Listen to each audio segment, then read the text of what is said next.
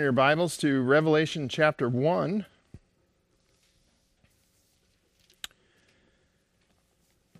Revelation chapter 1 and verse 9 is our text this morning. As we continue our wonderful uh, study in the book of Revelation, just kind of just kind of getting into it here and still uh, learning so much, I pray anyway, learning so much about the Lord and who He is and the kinds of things that He uh, has done, is doing, and will do in the future. Our our hymns were very appropriate this morning. One one line in particular, speaking of Jesus Christ as our prophet, our priest, and our king, and and you know some some uh, hymns songs are better than others as far as their uh, biblicalness, I guess. I'm not sure that's a word, but that definitely describes who Jesus is. He came as a prophet the first time. He is acting as our priest at this very moment in time, and he will come again as a king in the future. And, and so much of the book of Revelation is about the future. And so much of it, really the entire thing, is for us today and nothing could be no no verse could could say that more succinctly than Revelation 1 9. It says, I, John, your brother and fellow partaker in the tribulation and kingdom and perseverance which are in Jesus, was on the island called Patmos because of the word of God and the testimony of Jesus. And our, so our passage this morning has three very big three very big topics, like huge topics in it this morning. And I pray that we get it through it all because uh, it's one set and it's uh, it's an important these are three important things for us to have a very precise and correct understanding of what exactly John is saying here, what the Lord is saying through John to us. And when we properly understand it, we get the benefit of, of what, is, what is being spoken of here. So, without any further ado, we'll just get right into it. We find ourselves here uh, in this opening section of the book of Revelation. If you remember, Revelation 119 gives us our outline for, for the entire book.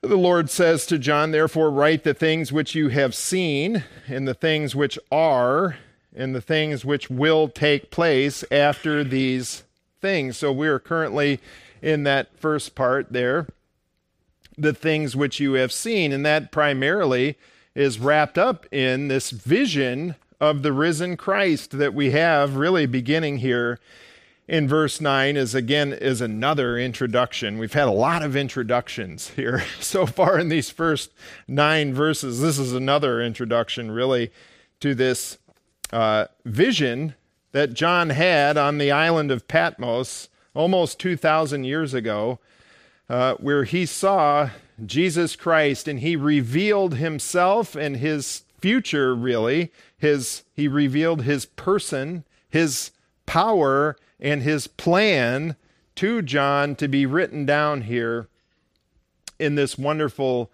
book that we call Revelation or the Revelation of Jesus Christ, written by the Apostle John in about AD 95 to 96 uh, to seven literal churches and it is a book that is primarily about the future. We see that in our outline. We typically, in uh, at least Western thinking anyway, want to have our outlines nice and balanced, equal number of points under every letter. That's not the way the Bible is. That certainly isn't the way the book of Revelation is. And in fact, that gives us a point of emphasis. We know what God is emphasizing in this book by the where the balance of the material is, and that is in this future section. That's why as dispensationalists we we consider ourselves to be futurists. We have a futurist outlook towards the book of Revelation. Why?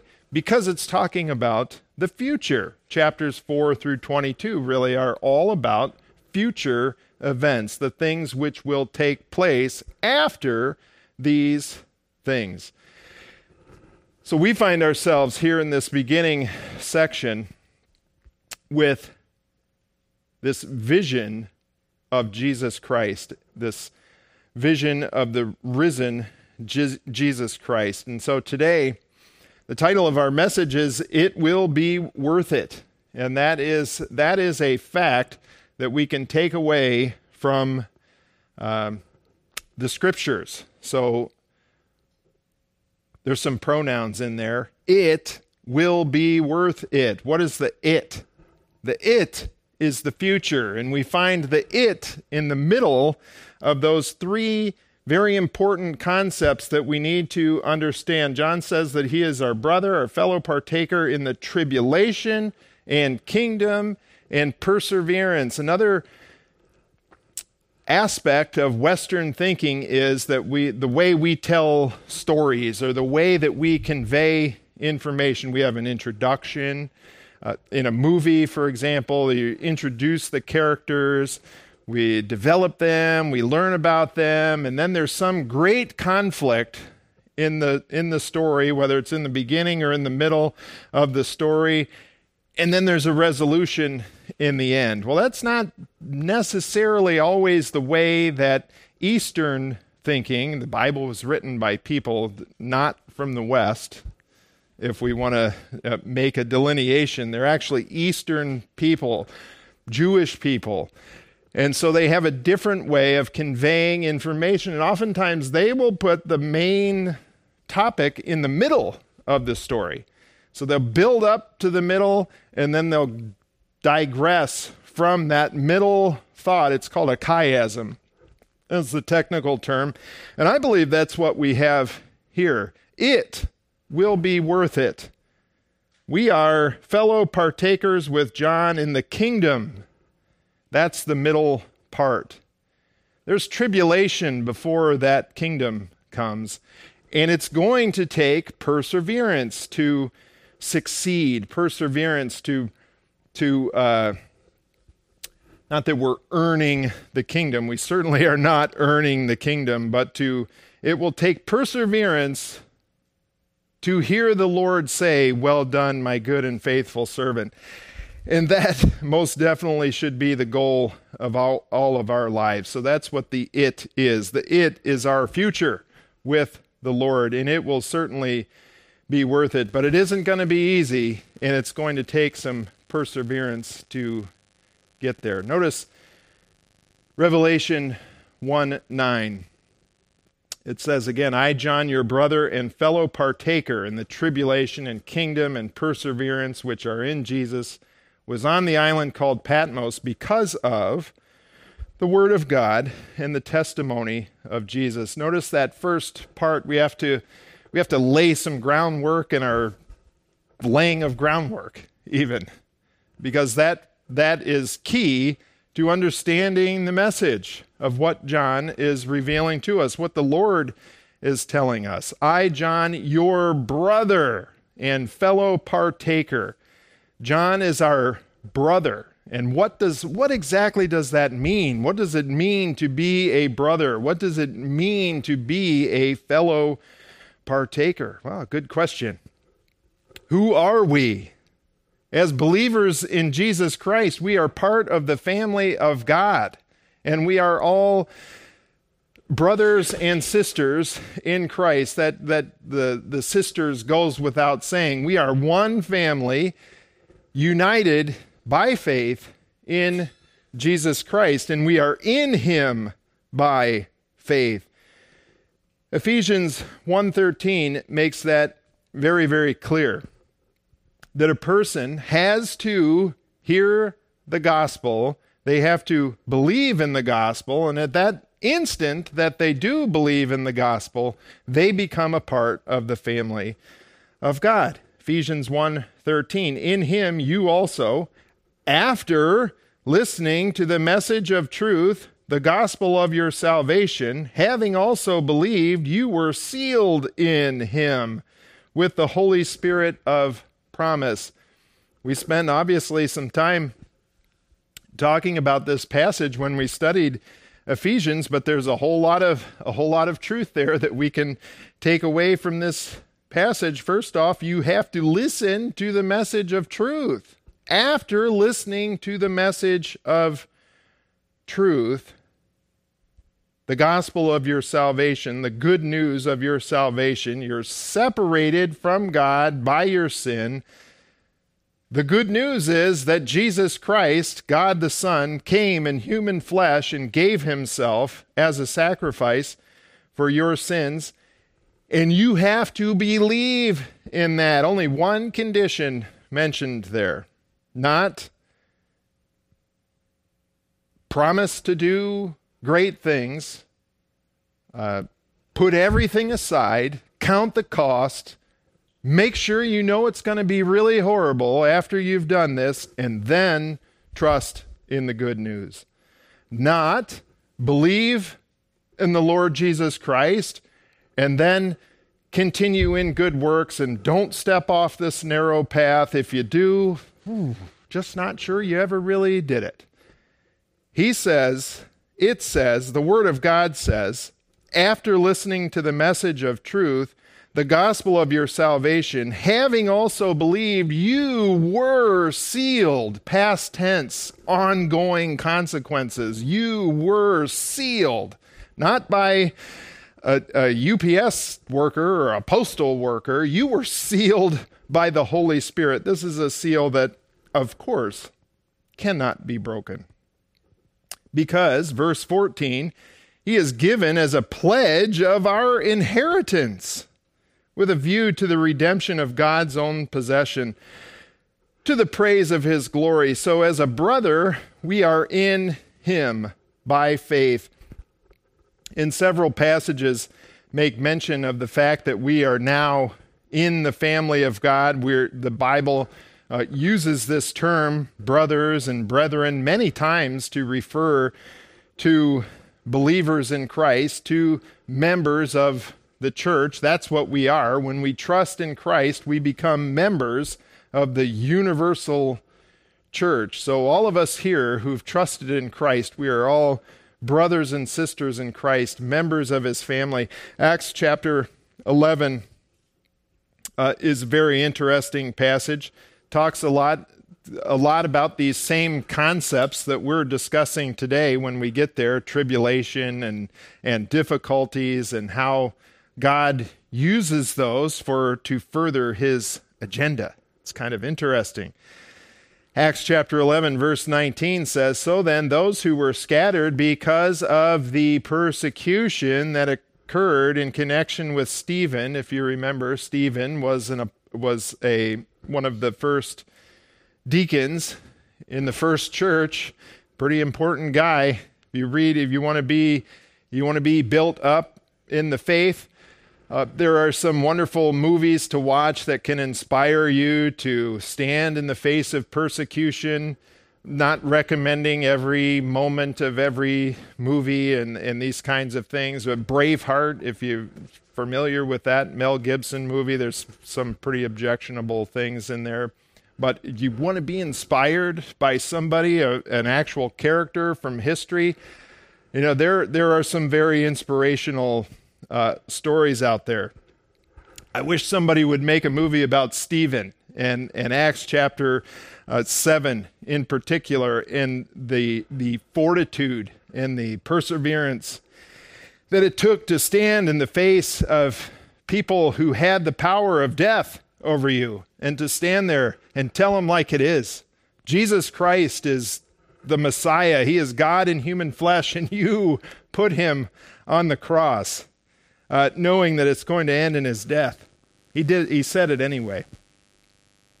And great persecution arose out of that, and God used that to spread these nasty Christians all over the known world. They were driven out of Jerusalem to do just exactly what God said they were going to do. He used persecution to accomplish that end, for the gospel to spread from Jerusalem to Judea and Samaria and to the uttermost parts of the world. Well, that's happening. You could make the case in large part because of persecution. Acts 11 and verse 20 says, But there were some of them, men of Cyprus and Cyrene, who came to Antioch and began speaking to the Greeks. Uh oh, I thought this was only for the Jews. They're talking to the Greeks, preaching the Lord Jesus. And the hand of the Lord was with them, and a large number who believed turned to the Lord. The news about them reached the ears of the church at Jerusalem, and they sent Barnabas off to Antioch. Then, when he arrived and witnessed the grace of God, he rejoiced and began to encourage them all with resolute heart to remain true to the Lord. For he was a good man and full of the Holy Spirit and of faith. And considerable numbers were brought to the Lord, and he left for Tarsus to look for Saul. And when he had found him, he brought him to Antioch. And for an entire year they met with the church and taught considerable numbers. And the disciples were first called Christians in Antioch. The brethren were uh, gathered together to learn from the apostle Paul.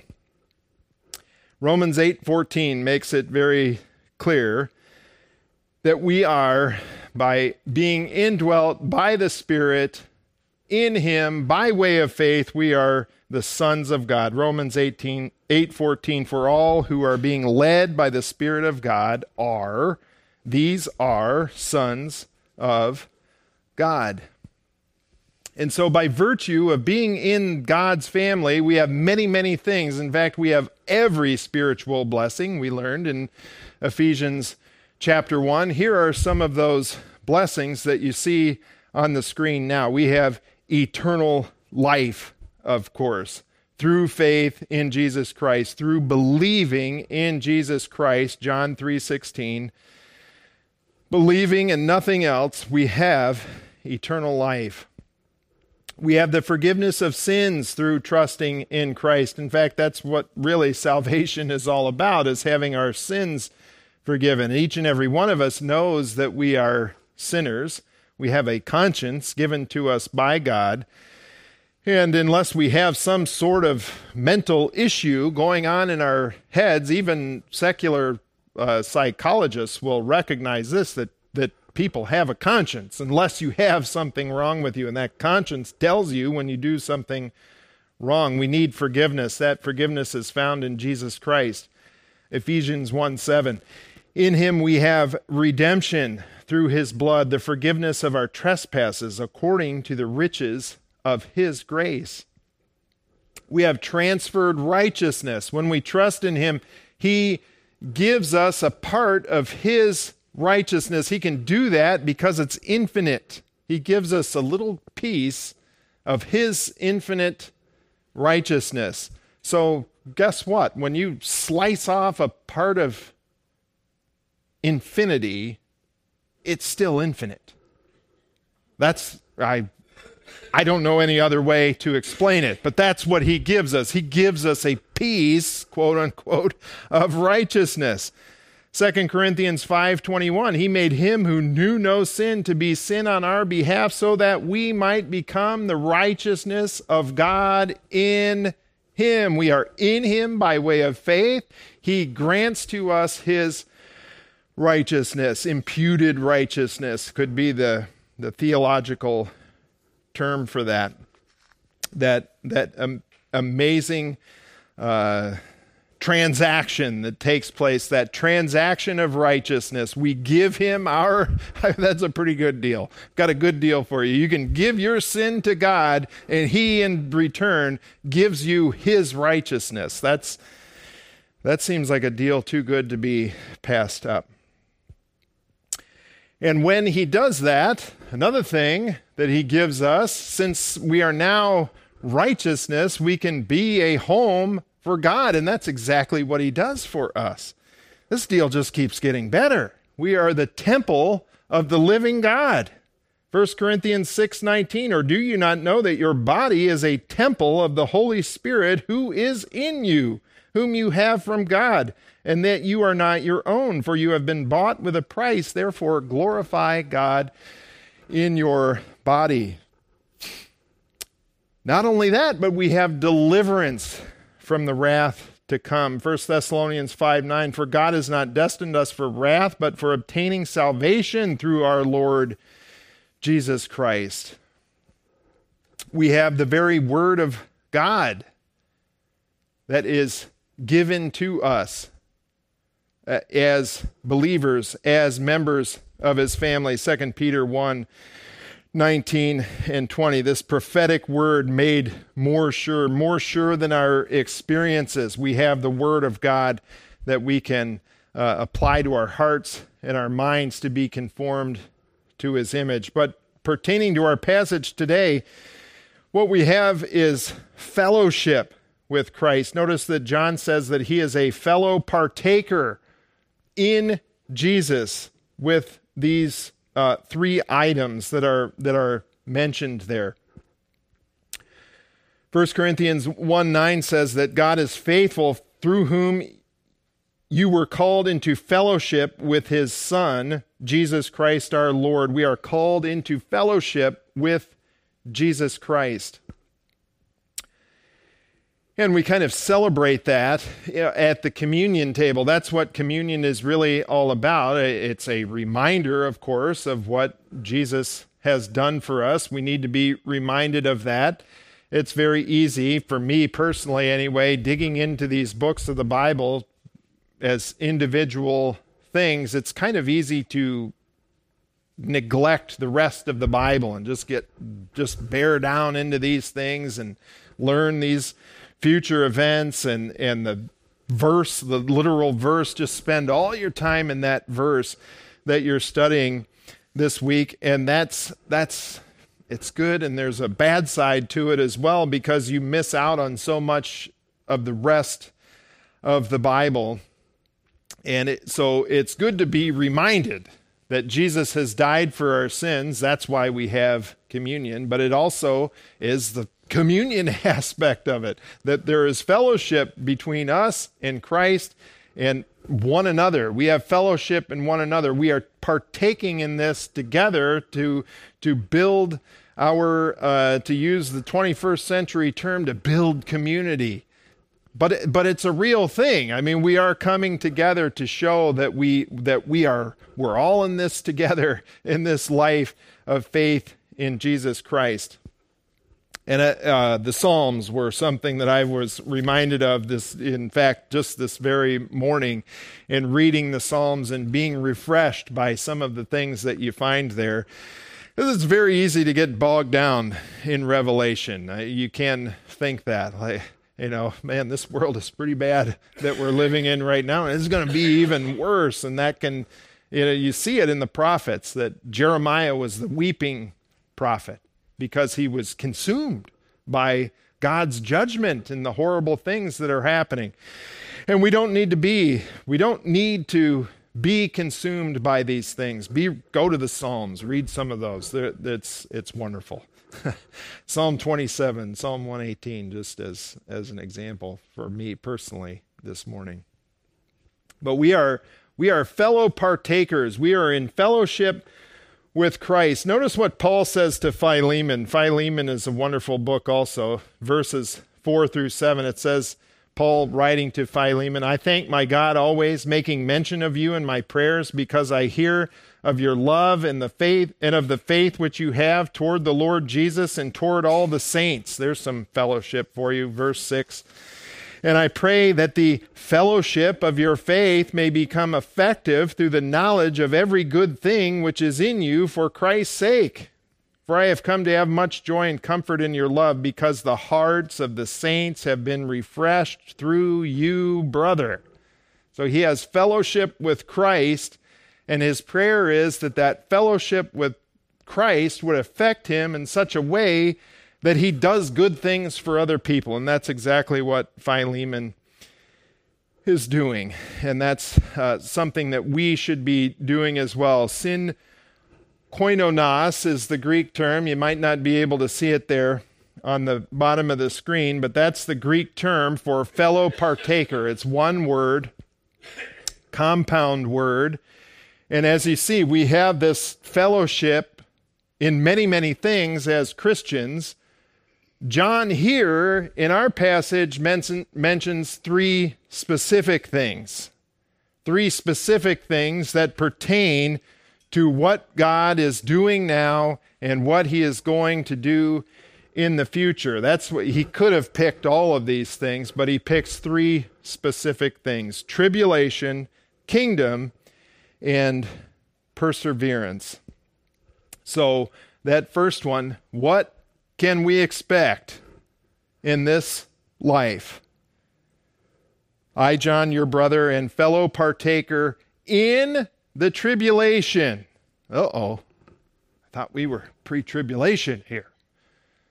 I guess we've kind of already let the cat out of the bag on this one in our introductory messages, if you remember. But he says here, fellow partaker in the tribulation, and all three of these, tribulation, kingdom, and perseverance, are in Jesus. By just grammatically, that's the way, that's what he is saying here. All of these things are in Jesus. That's why the NASB inserts which are in italics there. That's not in the text, but that's what John is expressing to us. Incidentally, I John, this is the third time in the first 9 verses that his that he has named himself as the author. John the apostle is the author of Revelation. It's ridiculous to even have to emphasize it. But he says that we are fellow partakers in the tribulation in Jesus. Notice also that last part. We'll get to that shortly. That's why I have that highlighted. That that will inform us of what John is specifically naming here when he says tribulation.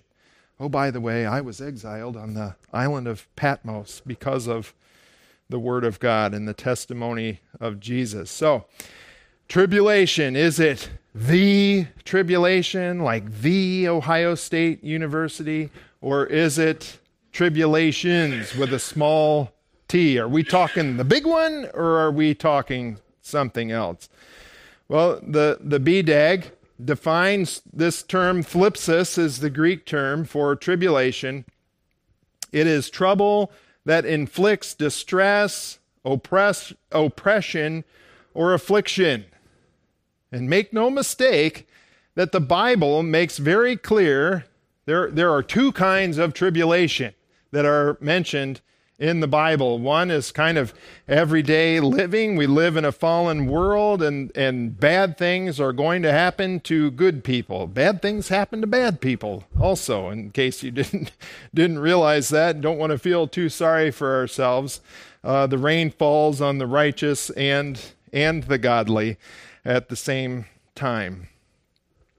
But the Bible also makes very clear that there is a the great tribulation, the tribulation. There is a period of time coming upon the earth that is a real future event. And we can go to numerous. I was going to say innumerable, but you probably can count them, so it's not innumerable. There are numerous passages that describe to us a period of judgment upon the earth that has not taken place. And so I have a few of them listed here that mention them. Daniel chapter 12 is one. Getting towards the end of a lot of our references that we find in Revelation we're going to go to the book of Daniel to kind of make our points because Daniel is sort of the Old Testament version, where Revelation is the New Testament version, an expansion on what we find in Daniel. Daniel's the framework, Revelation is the finish the finished product, the finished carpentry, if you want to think of it as a as a home.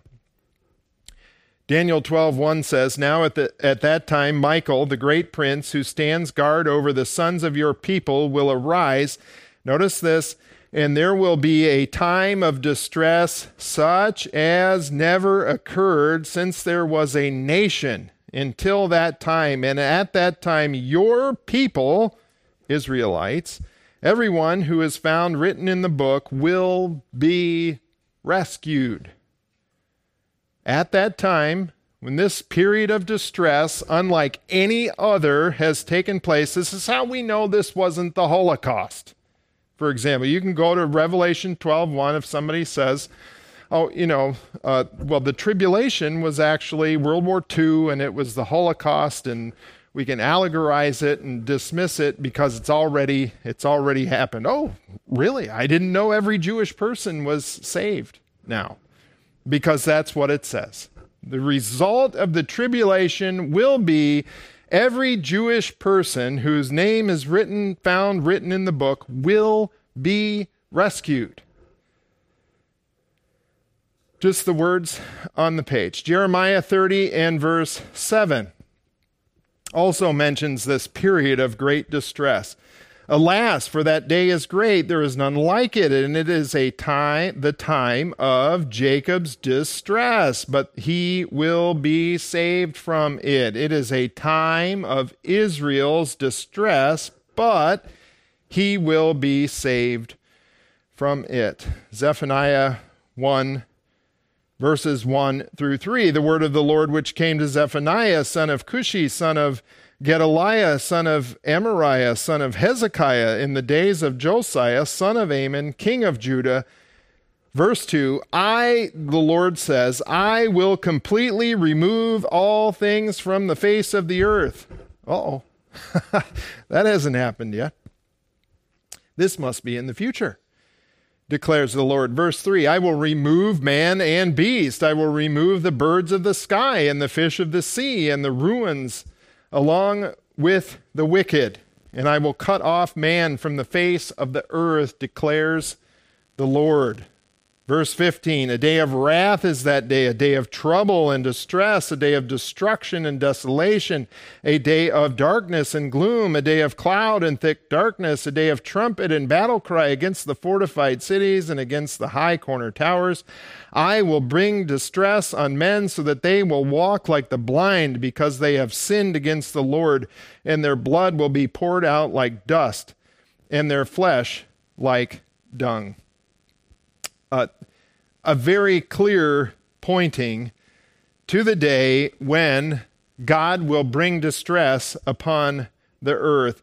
Uh, and it is a time, to, uh, his decision against the nations. Zephaniah 3 8 says. Jesus himself spoke of this period of time. Matthew 24 21 in the Olivet Discourse, he says, From then there will be a great tribulation, such as not occurred since the beginning of the world until now, nor ever will. Referencing there specifically the second half of what we know as the seven year tribulation. Daniel 9:27 gives us this seven year period. The second half is known as the Great Tribulation by scholars, if you want to make a distinction. Some will refer to all of the period of the tribulation as the Great Tribulation.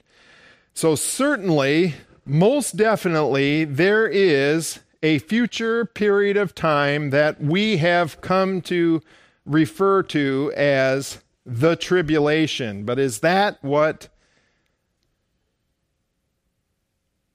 John is speaking of here? I would say no. That is not what John is speaking of here. Uh, for one, because the Bible in totality will teach that the church is exempt from this period of time known as the seven year tribulation, this time of Jacob's distress, a time of distress for Israel. And one piece of evidence of that that is very pertinent to the book of Revelation is that once we go from chapter 3, chapters 2 and 3, which we see church, church, church, church, church about 20 times in those verses, once we move to Revelation 4, just flip one page over, we're not going to see the word church again until we get all the way to the very end of the book, Revelation 21 and 22. But we do see very much descriptions of the nation of Israel, particularly in chapters 6 through 19. We will see Israel and very Israelitish uh, discussion going on in uh, the book of Revelation, particularly chapter 12. We are promised to be delivered from this wrath that is to come. Romans 5 9 for 1. Uh, 1 Thessalonians 1:10, 1 Thessalonians 5 9. Oh, mention the church being delivered from this wrath that is to come. And our outline, we're looking for the book of Revelation, we're looking at the things which you have seen, then we have the things which are, the things which are to come, future tense. So here, I believe that John is referring to the time period of the things which are, things which are right now. We have tribulation in this life. In case you didn't notice, we have some difficulties in this life that we are living. John was very familiar with the difficulties of life. In fact, he is going through trial right now as he is living. He is exiled to the island of Patmos that we see on the screen there. A wonderful map of this area of the world where John was exiled to. He is undergoing tribulation at this time. It says that he was on the island called Patmos because of the word of God and the testimony of Jesus Christ. This word for testimony, the word that we get our martyr, our term martyr from. John, they tried to martyr John. They tried to kill him, execute him, but he just wouldn't die. So they sent him off to this barren island in the middle of the Aegean Sea to uh, think about his crimes against the state. And boy, did he get the opportunity to think about them. In fact, he penned the book of Revelation while he was there in that in that uh, term of exile because of the word of God, because of his testimony of Jesus Christ, he faced persecution. He faced tribulation in his life. And tradition will tell us that after Domitian died, he returned to Ephesus and continued to carry on. So here's our here's our timeline that we're going to see we might even see it later on today. Uh, again, but during this church age, the things which are, chapters 2 and 3, messages to churches, things which are going on right now, those same things are going on in our churches. Not that it's describing allegorically the church age, but we have these same difficulties that they did. We're going to see they have trials, tribulations, and temptations during this time, and they have to be dealt with. That's what we are experiencing right now. Thlipsis, Greek term for those difficulties. Then we will be raptured. Then the tribulation will begin after that tribulation with a capital T. The Bible definitely, definitely, definitely teaches that we will face difficulties in this life. We should not expect life to be easy, even if we have great faith. We should not expect this life to be easy. They will say, just have enough faith and things will work out. God will bless you. God will bless you materially if you just have enough faith. Did Paul have faith? Did Barnabas have faith? Did Peter have faith when he was uh, going to be executed and insisted on being crucified upside down so that he wouldn't die the same way as his Lord? Did he have enough faith at that point in time? you will not find a record of the apostles or really anybody from the New Testament being materially blessed in this life. In fact, they faced great persecution.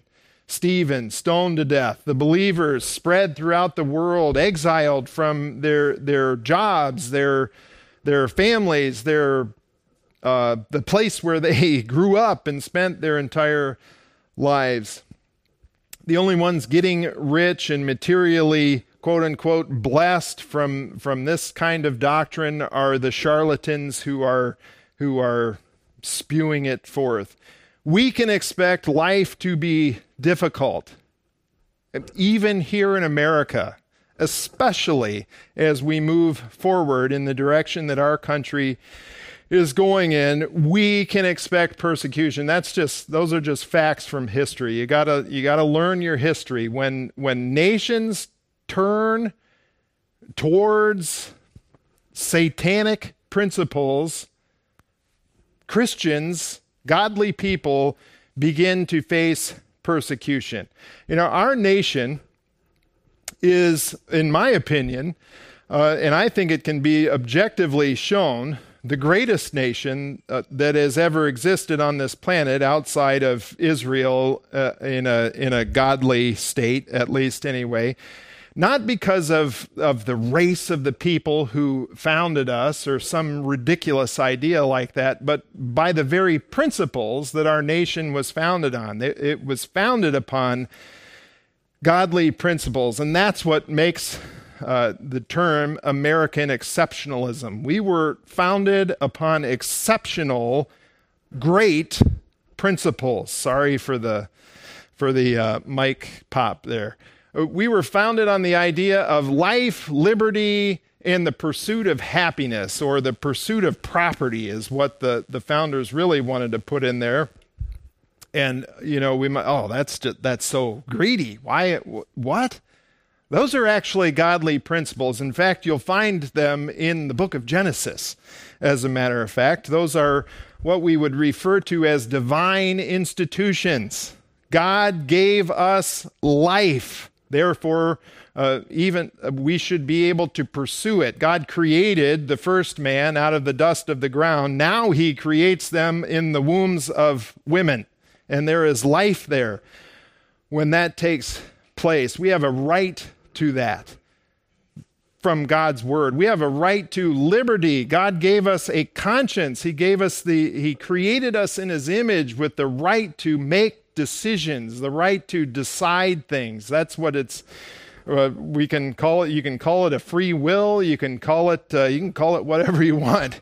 You can call it volition. That's being made in God's image. God gave that to us. He gave Adam the ability to choose between right and wrong. Are you going to obey me or are you going to disobey me? That's volition.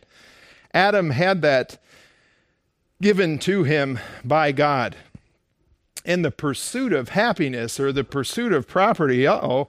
What, what, what do you mean there? How can that be a godly principle? That just sounds like capitalism. That sounds mean and hateful. Well, as a matter of fact, God put Adam not in the, not in the garden to uh, be a happy little socialist who just had everything given to him. He put him there to work. And by he was to uh, and he was to tend the garden. And even after sin, he still had the, the uh, duty of working. Now he has to eat by the sweat of his brow. That means he is enjoying the fruits of his labor. And so when we come to America, 21st century, we believe people don't, in fact, have the right to life. We, in fact, uh, don't believe that people have the right to liberty. See uh, last week, as a matter of fact. We don't have liberty, and we, you don't have to be a PhD in political science to realize that the government, the United States government, thinks that you do not have a right to the fruits of your labor. And so, as these divine institutions are attacked at their very foundation, our nation will crumble and we will face tribulation if you want to stand up for godly principles. So I would say that as these principles are eradicated, we are no longer exceptional, and believers can expect persecution. John, Revelation 1 9, was undergoing persecution in this life. Jesus pointed out in the parables of Matthew 13 that some people would fall away when they faced temptation, trials, tribulation with a small t in their lives. Some people would fall away. That doesn't mean that they aren't saved. It means that they're going to face difficulties and they're going to fall. Don't be like them, is his admonition. Matthew 13, 20. The one on whom the seed was sown on the rocky places, this is the man who hears the word and immediately receives it with joy. There's life there. The seed germinates. Verse 21 Yet he has no firm root in himself, but is only temporary, and when affliction, affliction, uh, thlipsis, or persecution arises because of the word, immediately he falls away. Acts chapter 4, verses 1 through 3, the apostles are imprisoned. Acts chapter 8, verses 1 through 4, as after Stephen is martyred, Paul himself, Saul at the time, is responsible for chasing the brethren uh, away, going after them, looking to imprison them. Acts chapter 12, verses 1 through 3, John's very brother, James, is put to death. Acts 14, in uh, verses 1 through 7, speaks of some of the difficulties that the Apostle Paul faced in his life. Uh, 2 Corinthians 11, verses 21 through 29. We're just breezing right over all of these. I'd recommend reading them later on. That, that lists all of the uh, tribulation that the Apostle Paul faced in his life beatings, being uh, beatings without number, receiving 39 lashes. He was jailed. He was uh, stoned to death, as a matter of fact, because of his testimony and his actions for Jesus Christ. Second Timothy that's why Paul could write 2 Timothy in uh, chapter 3 and verse 12, the last letter that Paul wrote. Things that were really important to him. Typically, to, people write, the last thing that they're going to say or write is typically kind of important in their thinking. 2 Timothy would be that. 3:12 says, "Indeed, all who desire to live godly in Christ Jesus will be persecuted, except for Americans." Of course, it doesn't say that. All who desire to live godly in Christ Jesus will be persecuted. Jesus pointed out that there was a reward for that, for enduring persecution and tribulation. Matthew 5:10 Blessed are those who have been persecuted for the sake of righteousness, for theirs is the kingdom of heaven. Blessed are you when people insult you and persecute you and falsely say all kinds of evil against you because of me. Rejoice and be glad, for your reward in heaven is great. For in the same way they persecuted the prophets who were before you. We can expect tribulation in this life, small t. Now, this the idea of a pre-tribulation rapture is not a get out of g- jail free card. Someday, when they start arresting Christians, uh, you can't. You're not going to be able to say to the authorities, "Oh, but wait, I believe in the pre-tribulation rapture, so you can't arrest me." That's not at all what this doctrine of pre tribulation rapture is about. We are not escapists. We do not believe in escapism. Oh, we believe in a pre tribulation rapture, so the, the economy is going to be great and we're just going to die in our sleep. Uh, praise the Lord for those who do. That is a wonderful way to go, but we have no promise of that being the case. The Bible is very clear on this. We as believers should be ready to suffer. So while we are exempt from the tribulation, we are not exempt from tribulations. In fact, John is saying here that we are fellow partakers in tribulation that is in Jesus Christ. That's part of who we are. We I could have added that to the list: eternal life, forgiveness of sins, heaven, indwelt by the Holy Spirit. Man, this is awesome. And tribulation can go into that list, but we can also expect something great in the future. What are we heirs of? John mentions it here in our passage uh, that we are fellow partakers, not just in tribulation, but in the kingdom which is in Jesus. Oh, another difficulty. Wait a second. Is John saying that we are in the kingdom now? Are we fellow partakers in the kingdom now? Man, this is getting kind of hard. Obviously, a lot of people are going to say that yes, we are in the kingdom now. Interestingly, so a lot of those same people are just going to breeze over that tribulation part.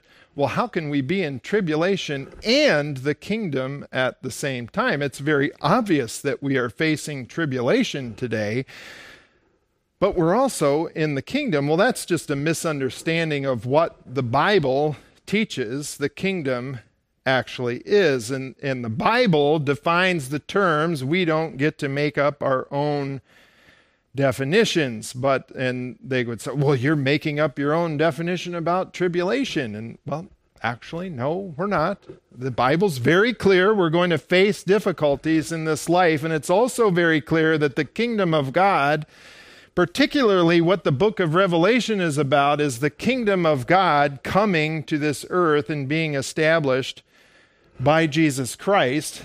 And John even says it here that this kingdom is in Jesus. So, are we in the kingdom now? The obvious answer to that is no. The Bible is, is also very, very clear that there is seven years of tribulation, and then the kingdom comes upon the earth. That's Daniel chapter 12, verses 1 through 3 he makes that point very clear that, that from our uh, passage that we were reading before Daniel 12:1 that there is this period of tribulation coming upon the earth. For some reason this didn't make it onto my sheet, so I have to look it up the old-fashioned way. Now at that time, Michael the great prince, who stands guard over the sons of your people, will arise, and there will be a time of distress, such as never occurred since there was a nation until that time. And at that time, your people, everyone who is found written in the book, will be rescued. Many of those who sleep in the dust of the ground will awake, these to everlasting life, but the others to disgrace and everlasting contempt. Those who have insight will shine brightly like the brightness of the expanse of heaven, and those who lead the many to righteousness like the stars forever and ever. Verse 10, speaking of this same uh, time period, this time period leading up to the kingdom period, verse 10 many will be purged, purified, and refined, but the wicked will act wickedly, and none of the wicked will understand, but those who have insight will understand. From the time that the regular sacrifice is abolished and the abomination of desolation is set up, there will be 1,290 days. Three and a half years will take place. How blessed is he who keeps waiting and attains to the 1,335 days. So there's a 45 day period. I would recommend to you Arnold Fruchtenbaum, who goes into great detail about that 45 day period. But nevertheless, from the midpoint of the tribulation to the end, 1,290 days. And then there's a 45 day period which will lead into the kingdom of God upon the earth. Verse 13 But as for you, Daniel, go your way to the end. Then you will enter into rest and rise again for your, for your allotted portion at the end of the age. Daniel was an inheritor of the kingdom because he had faith in the God of Israel.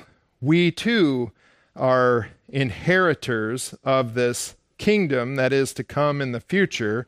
I'm getting a little ahead of myself.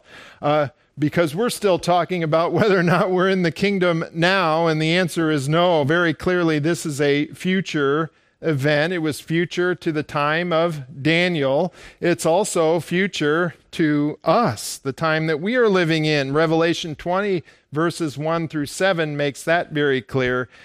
After these things, there is a 1,000 year kingdom upon the earth. Revelation 20, verses 1 through 7 makes very clear. And every one of the verses that we just talked about on the last slide concerning trials and tribulations in this life make very clear that we are not living in God's kingdom on this earth. Tribulation and then kingdom. This is another one of those, if you only take one thing away from our study of Revelation, understand church age, rapture, seven years of tribulation. Not the rapture doesn't start the tribulation. Some periods subsequent to the rapture, the Antichrist will make a covenant with Israel. That will begin the seven year tribulation. Why? Because the tribulation period, capital T, is about the nation of Israel. The Antichrist makes a covenant with Israel. That begins seven years of tribulation. At the midpoint, there's the abomination of des- desolation. 1290 days later, Jesus Christ comes again and establishes his kingdom. That's more than one thing, but just take it all as one package. Church age, rapture, tribulation, second coming, kingdom. That's what the Bible describes. We are not in the kingdom now, but we are heirs of the kingdom. We have it to look forward to. An heir is someone who is promised a, a fortune. It doesn't have to be a fortune to be an heir, but let's just say it's a fortune. You're promised a fortune in the future when an, when an event takes place. It could be your 18th birthday or your 25th birthday. It could be the death of your father or your mother. You will then inherit something in the future. By being heirs of the kingdom, that means by definition, it is in the future. And when Christ rules and reigns upon the earth, we will be there with him as believers. Revelation 5:10 speaking of believers you have made them to be a kingdom and priests to our God and they will reign upon the earth. We are not reigning now. In spite of what the little gods people will tell you we are not reigning right now. It is in the future, and we will reign with him upon the earth. That same phraseology is used in Revelation 20 to describe tribulation believers or tribulation saints. They too will reign with Christ for a thousand years upon the earth. Romans 8:16 says the Spirit himself testifies with our spirit that we are children of God. And if children heirs also, heirs of God and fellow heirs with Christ, if as is the fact would be a better translation, NASB says, If indeed we suffer with him, so that we may also be glorified with him. We are heirs of God and fellow heirs with Jesus Christ by virtue of having our faith in him. Ephesians 3 6 says, Paul speaking to the church, he says, to be specific, that the Gentiles are fellow heirs and fellow members of the body and fellow partakers of the promise in Christ Jesus through the gospel. We are fellow heirs of the kingdom to come. Fellow heirs with who? With Jesus Christ and the Jews. Jews who believe will be in the kingdom.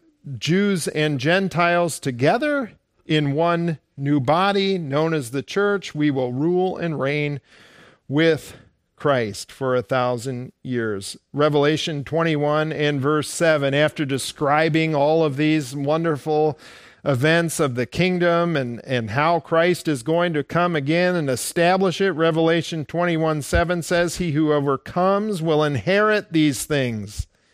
And just like our hymn very timely said this morning, faith is the victory. Faith is how we overcome the world. He who overcomes will inherit these things, will inherit this kingdom that is to come, and I will be his God, and he will be my son.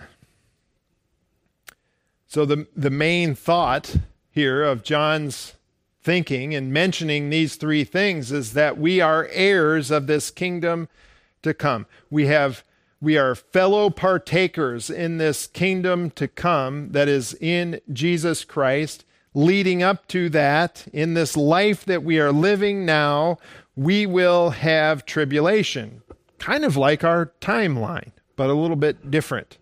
There's tribulation and then kingdom. We have tribulation in this life, then we will be heirs with him. We will we will rule and reign with him. Future tense. In this life, we face tribulations, but it will be worth it because we have the hope and looking forward to this kingdom to come that is in the future with him.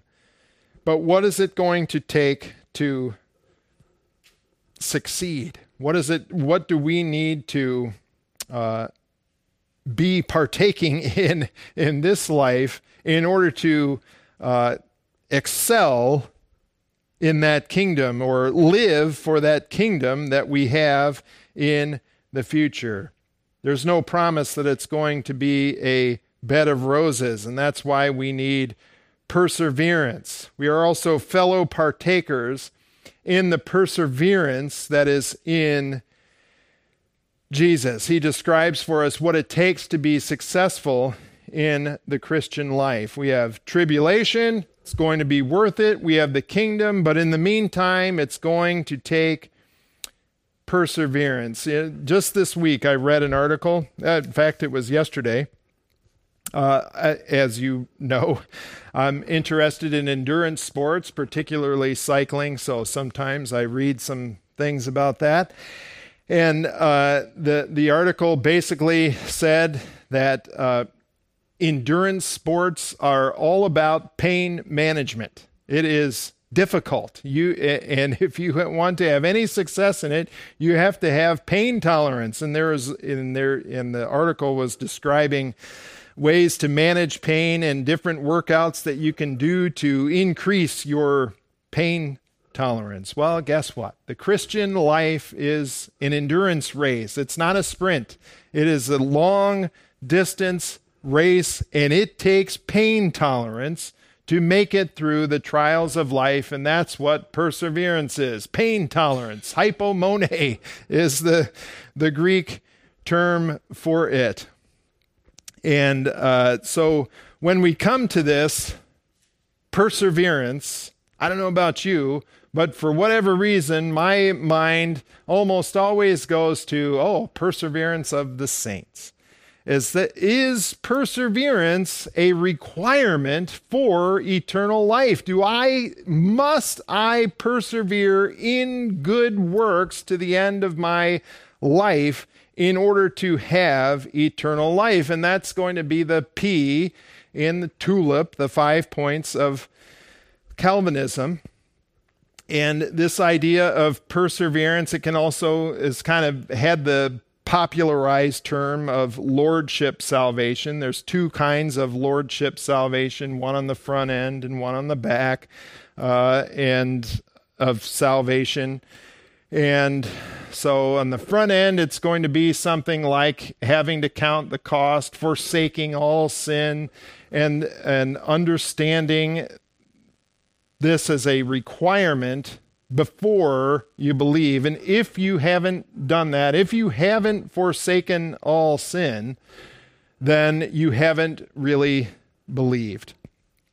There's kind of a few issues with that. As a, as a person who's just hearing the gospel, how could you possibly forsake all sin? You don't even know what all sin is, even in your own personal life. Do you have to understand that you are a sinner separated from God? Most certainly.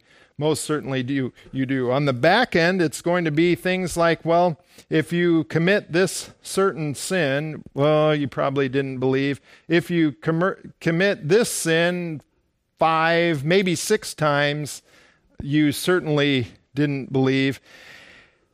And so it just kind of becomes convoluted.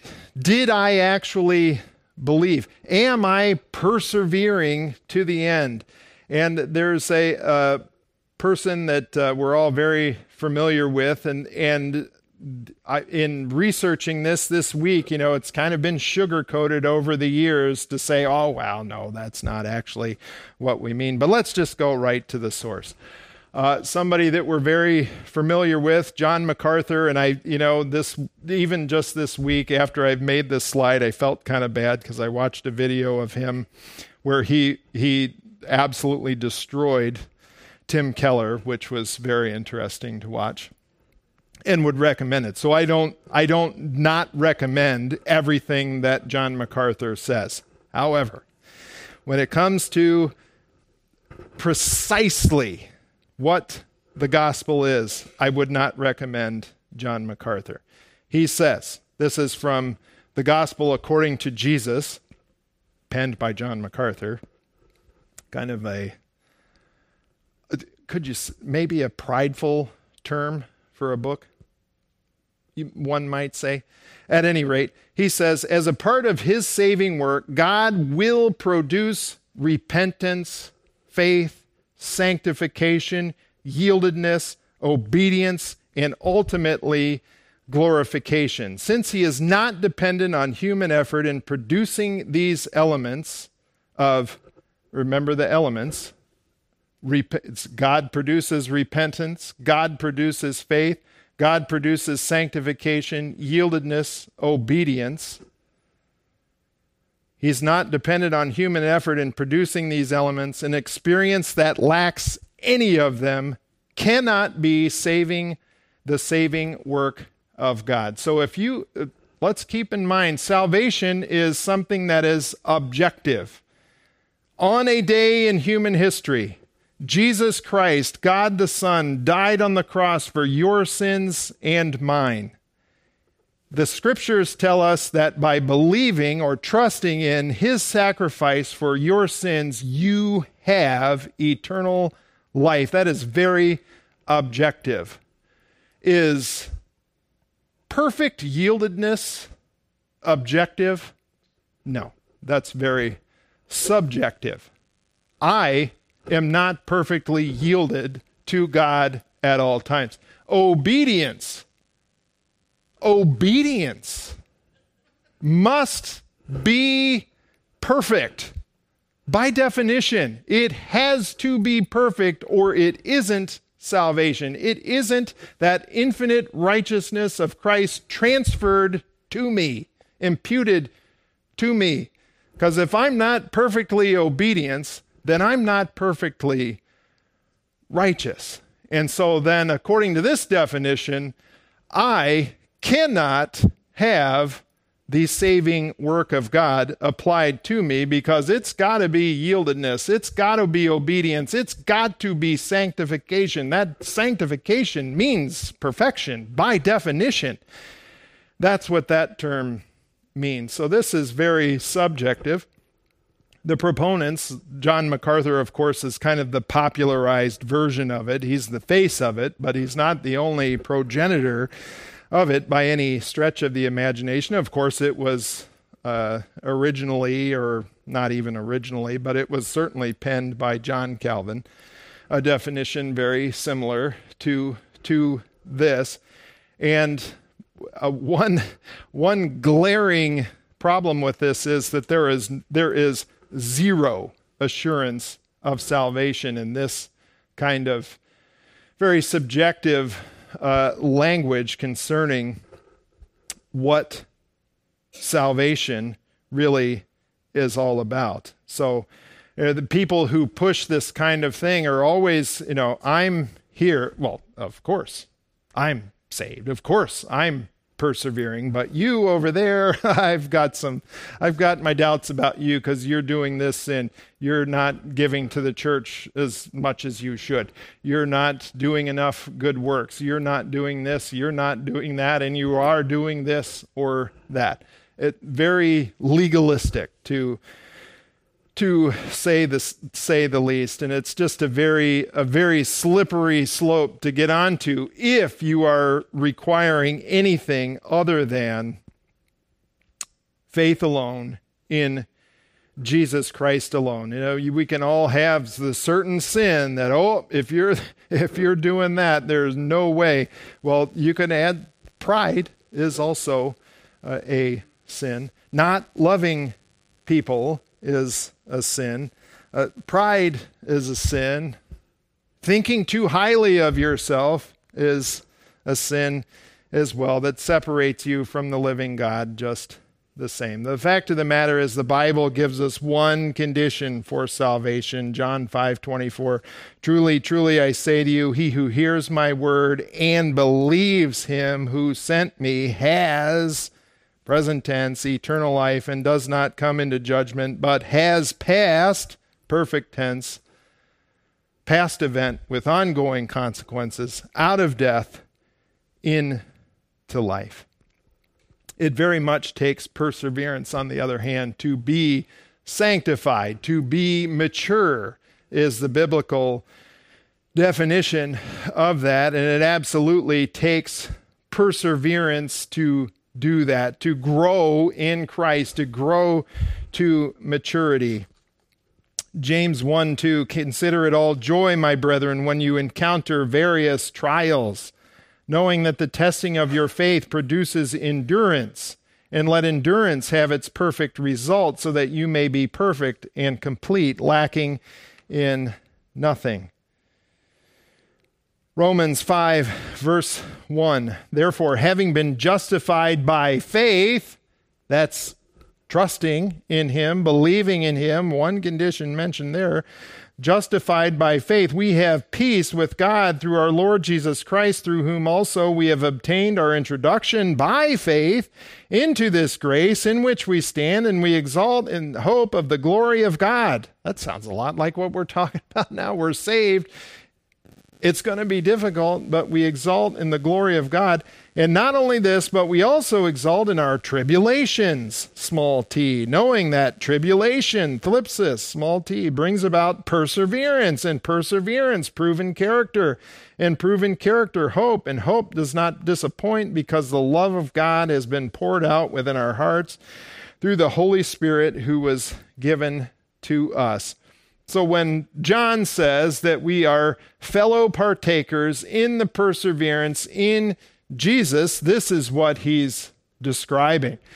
Life is going to be difficult. It's going to take perseverance. It's going to take steadfastness in order to attain this maturity that we're all striving for, that's in Jesus Christ. So in this life, expect tribulations, small t, thlipsis.